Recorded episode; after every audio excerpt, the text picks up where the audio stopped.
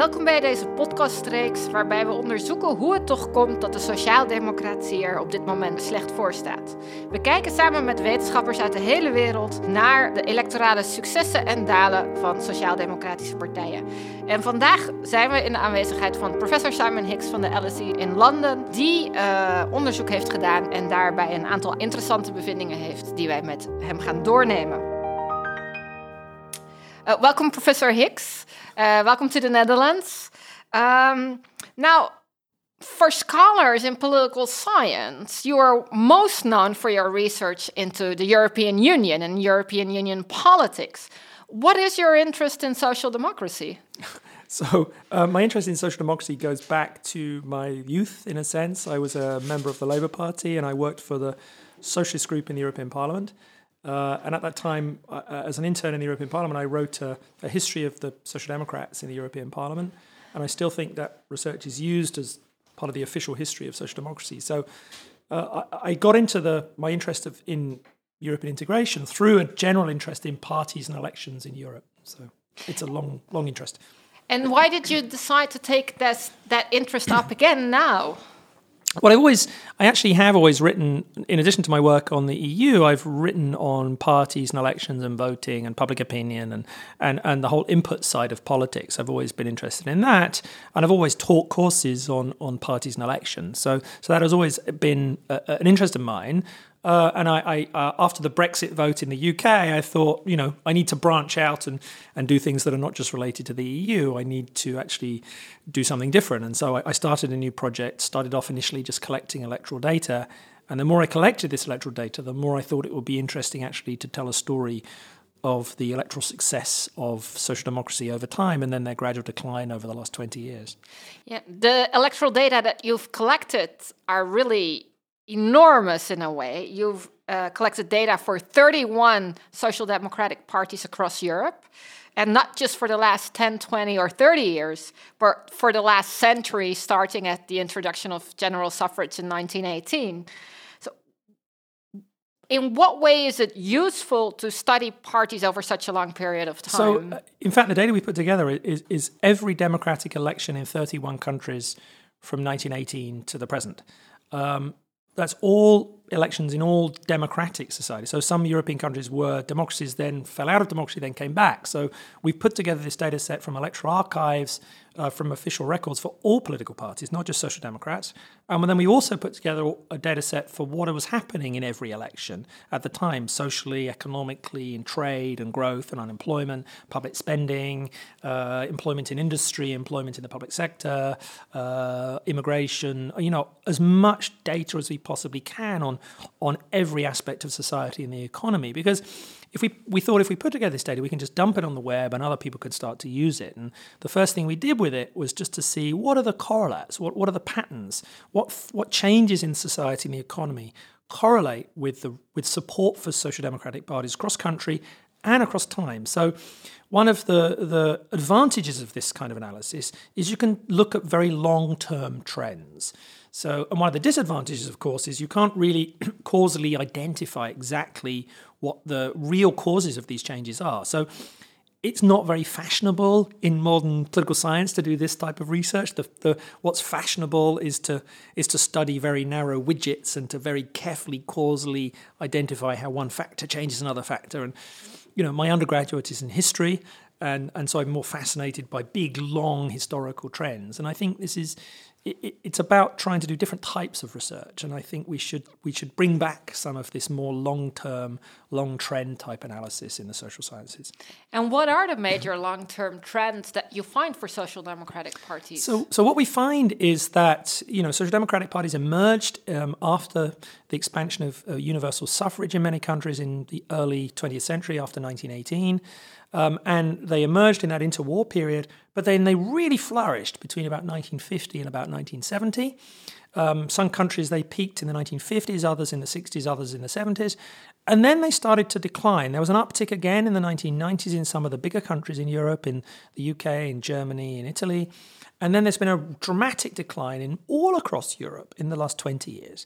So, so that's the overall trends, this rise, peak, and then decline. And it varies a little bit across country, but except the most of the variation is across time rather than across country. Um, and so then we try to look at what are the patterns that, that, that correlate with that, with those trends over time.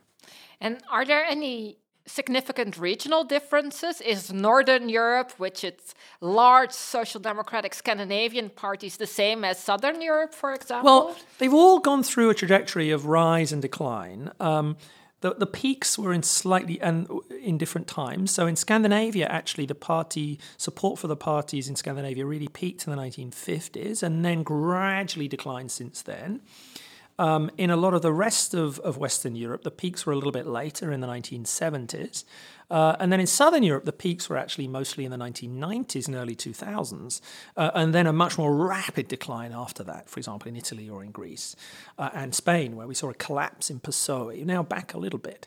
Um, Eastern Europe is a different story, uh, much more variation across Eastern Europe. Uh, social democratic parties were quite big in some of those countries in the interwar period. And then, of course, they didn't have democracy again until 1989. And then, for example, in Poland and the Czech Republic and Hungary, where they had long traditions of social democratic parties, they did really very well in the immediate elections after the return of democracy, but then saw a dramatic decline in their fortunes um, in the 2000s and a big rise in support for the mainstream and more radical right in those countries. The almost inevitable question how does the Netherlands fit these general trends? Well, the, the Netherlands, in a sense, is quintessential of these trends. I mean, it is a much more pluralist party system than some other countries. But again, the PvdA in the Netherlands were was the major party in the Netherlands, or one of the two major parties in the Netherlands for most of the 1960s, 1970s, and 1980s. And then we've seen the party really decline down to, I think it was in the 2017 elections, down to only 6% of the vote. So, so when I tell my students in London that, you know, the Dutch Labour Party gets got six percent of the vote in the 2017 election. They find it remarkable. This was a party that was getting in the 30s. Uh, so, on average, across Europe in the 1960s and early 70s, social democratic parties were getting around 32, 33 percent of the vote. And on average now, they're getting less than 20% of the vote. And that's quite a remarkable decline for what was a major mainstream party in European politics. Well, I think we'll talk quite extensively about the causes of that decline but perhaps before we talk about that, who were the people that were voting for these social democratic parties when they were rising in the pre war period, that at their height in the 1950s and the 1970s, so, and in the period during which they started to decline? Yeah, so in, in the so so what we what we do in the research is, you know, one of the things we concede is that the what is social democracy has changed over time. And so we identify three different waves. The first wave of social democracy were parties that broke away from the Communist International. And, and the break there came after 1918, where there was a choice, a fork in the road, where the socialist movements in Europe had to decide do we accept democracy or not? The communists said, no, we want revolution. And the socialists and social democrats said, no, we accept democracy. And we see a parliamentary road to, to socialism. And the reason why they thought they would be victorious is they thought that there would be an expansion of industrial society, that the working class would naturally become the majority because there was emerging very fast industrial society. And if the working class become a majority, then socialist parties will become a majority. So you don't need revolution. The parliamentary road will inevitably lead to socialism because they would win a majority. Of course, that didn't happen. And so they didn't win majorities anywhere, and they didn't because the working class didn't all vote for socialists. The working class voted for Catholic parties, for other types of parties, or just didn't vote at all. And so, yes, it's true that a plurality of industrial workers voted for socialists, but not all of them did. Um, and in large parts of Europe, it wasn't just industrial workers, it was actually agricultural workers in southern Europe who were voting Social Democrats. But what we find in that interwar period is the biggest predictor of the growing support why so support for social democracy grew faster in some countries than others was actually the size of the manufacturing sector. So it's very hard to get data from that period, but the, the data that we can find, which is an index the UN put together for how big was manufacturing as a percentage of the economy back then, that manufacturing in- index correlates very strongly with support for Social Democrats. So that tells you that the faster the growth in manufacturing, the faster the growth in support for Social Democrats in that period. And so we infer from that that these Social Democrats were exactly were supported by industrial workers. You know, unfortunately, we don't have public opinion data from that period. So this is, in a sense, mm-hmm. indirect inferences from this aggregate data. And what does the picture look like in the in the second wave? So in the, in the second wave of social democracy is what happens after the Second World War, which is a lot of these social democratic parties then said, we're not going to win a majority just being based on industrial labour. Who else in our society um, can we build a coalition with? They had to build build a coalition with them with middle class voters, and and the logical middle class voters that fitted the coalition best were public sector workers. The public sector is expanding very very fast after the Second World War. Expansion of education, healthcare, local government, public housing, and so on. Rapid expansion of the public sector. And these are new voters. They're not really working class. They're not really upper class. There's sort of, you know educated or skilled skilled labour like nurses or teachers or doctors, um, public sector employees, and so then it becomes a coalition of industrial workers and public sector employees. And uh, this second wave then promises uh, expansion of the public sector, expansion of the welfare state, protection of industrial workers, nationalisation of industry. And that's a policy package which is very effective and a very powerful electoral coalition in the new societies that emerged. And do we also see that the factors that influence the growth of social democratic parties then become different because the coalition changes? Yeah, what we see is again still uh, support for social democracy is correlated with the size of the manufacturing sector. So it's correlated with employment in industry, but it's also now correlated with public spending. So, you know, the faster the, a country expanded public spending, the faster the growth in support for Social Democrats. So it sounds a little bit instrumental. It sounds like what Social Democrats are doing is creating voters who can vote for them. Well, there's definitely an element of that. I mean, of course, increasing public spending is also leading to more redistribution of wealth, providing a safety net for lower income groups in society. But social democrat parties are really benefiting from the fact they're creating large groups of people in society who are dependent on social democrats in power for their jobs. And so, so we do think there's some instrumentalism there in that period. So it, sounds like a very successful formula, building a coalition on both the working class, on, on public sector workers.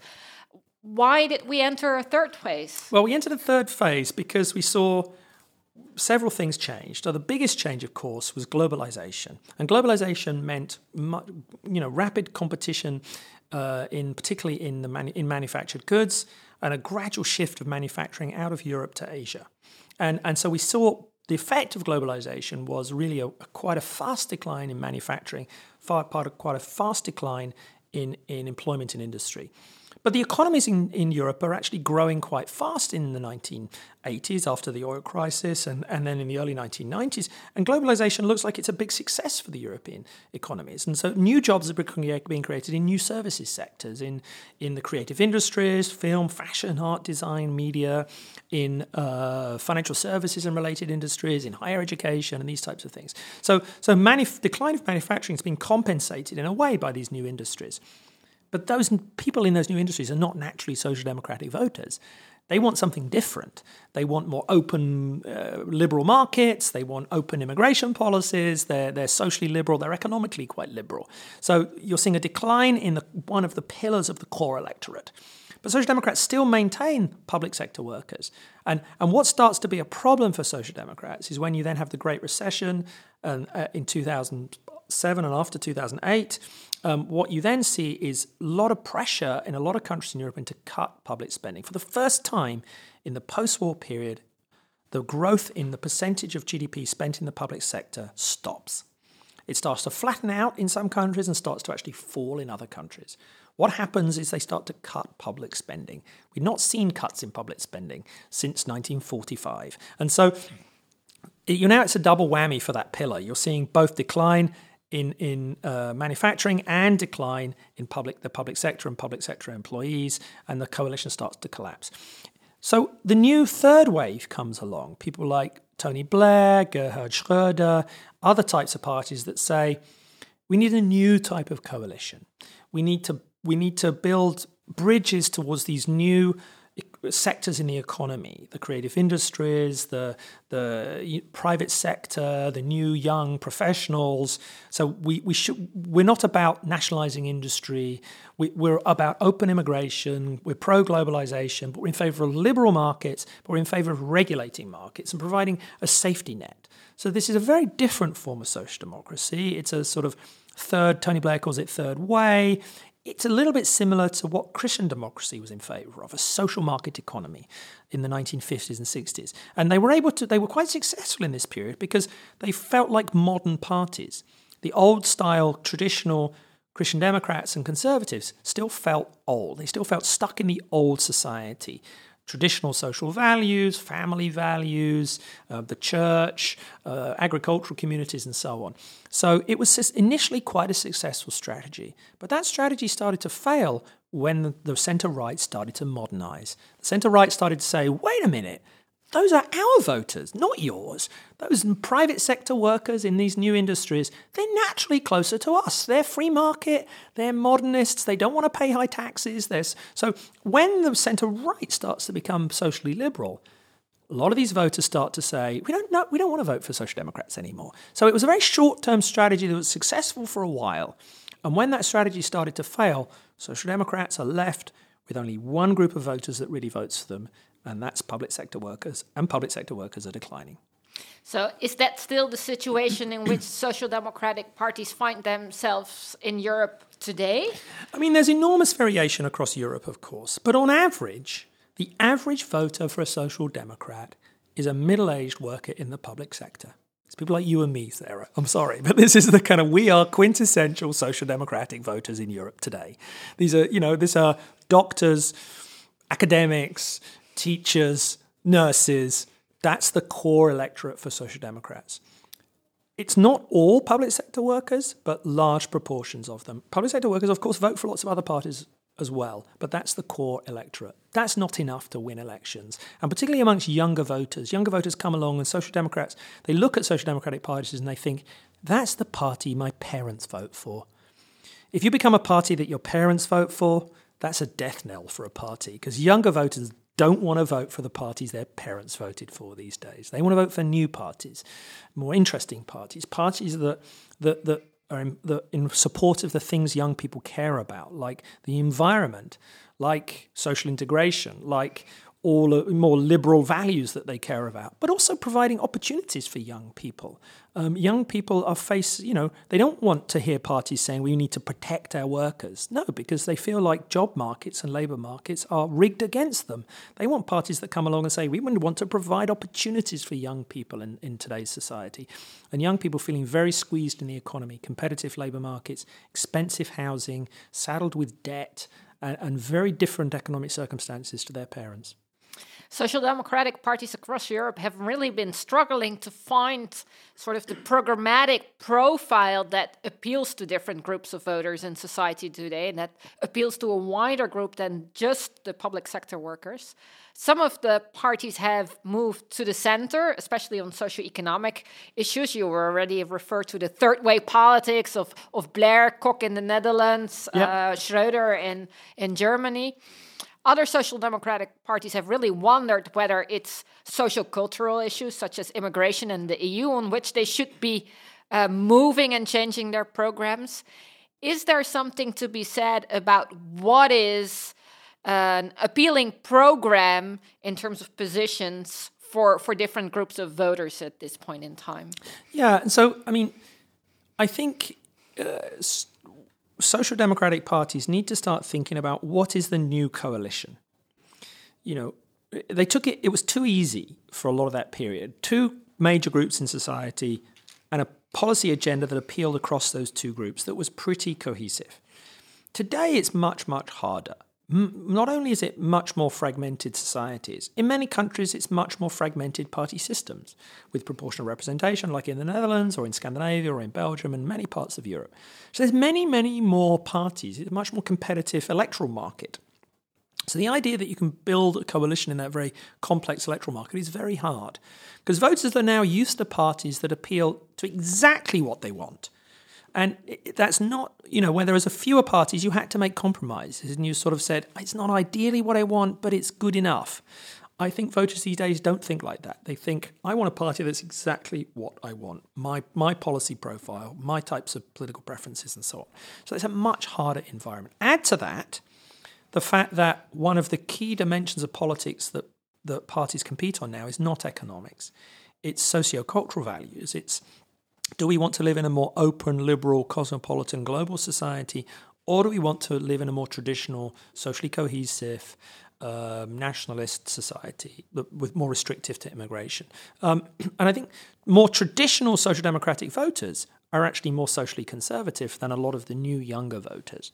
And any movement towards that to say we maybe we should start to restrict immigration or maybe we need policies on social cohesion that alienates a lot of these new younger voters who would potentially be uh, opportunist opportunities for a new coalition to be built because they've grown up often in cities in, with, with groups of friends from different national and ethnic backgrounds, and then looking at these older parties saying we need to restrict immigration, we need to address the voters' concerns about immigrants, that, that, that's really provocative to a lot of these younger voters. And I think it, that's a tension that, that is a, a, tension going on across many parties in Europe. The Danish Social Democrats in the last Danish election had quite a tough policy on immigration.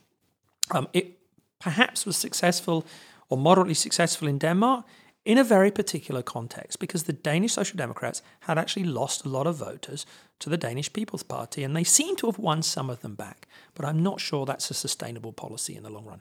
So, in the case of the Netherlands, where the Social Democrats have to compete with many parties, with the Greens, with the, the radical left, with the social liberals, it might not be such a, a strategic opportunity. No, that's right. And I, I, I think the centre right in many countries in Europe has got better at thinking about building a broader alliance, an alliance of parties as much as an alliance of social groups.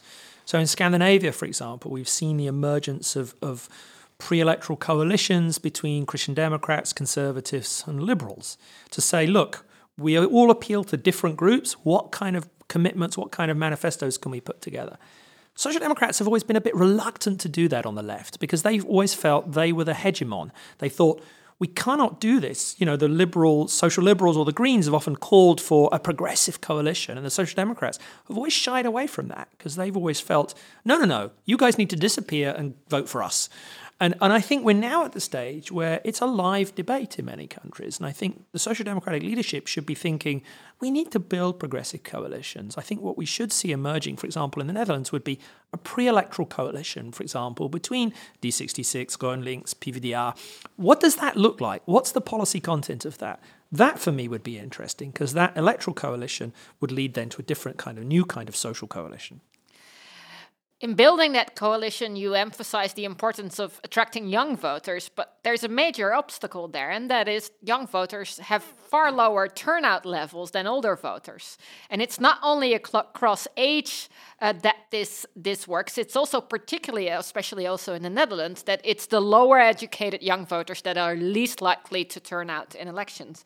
Is there anything that social democrats can do to get these youngsters mobilized? Yeah, you're right. I mean. Uh, what, what we know about about looking at voting patterns uh, across Europe is is we see that the probability of voting is now much more correlated with age than it used to be. It used to be much more correlated with income, and now it's correlated with education and with age.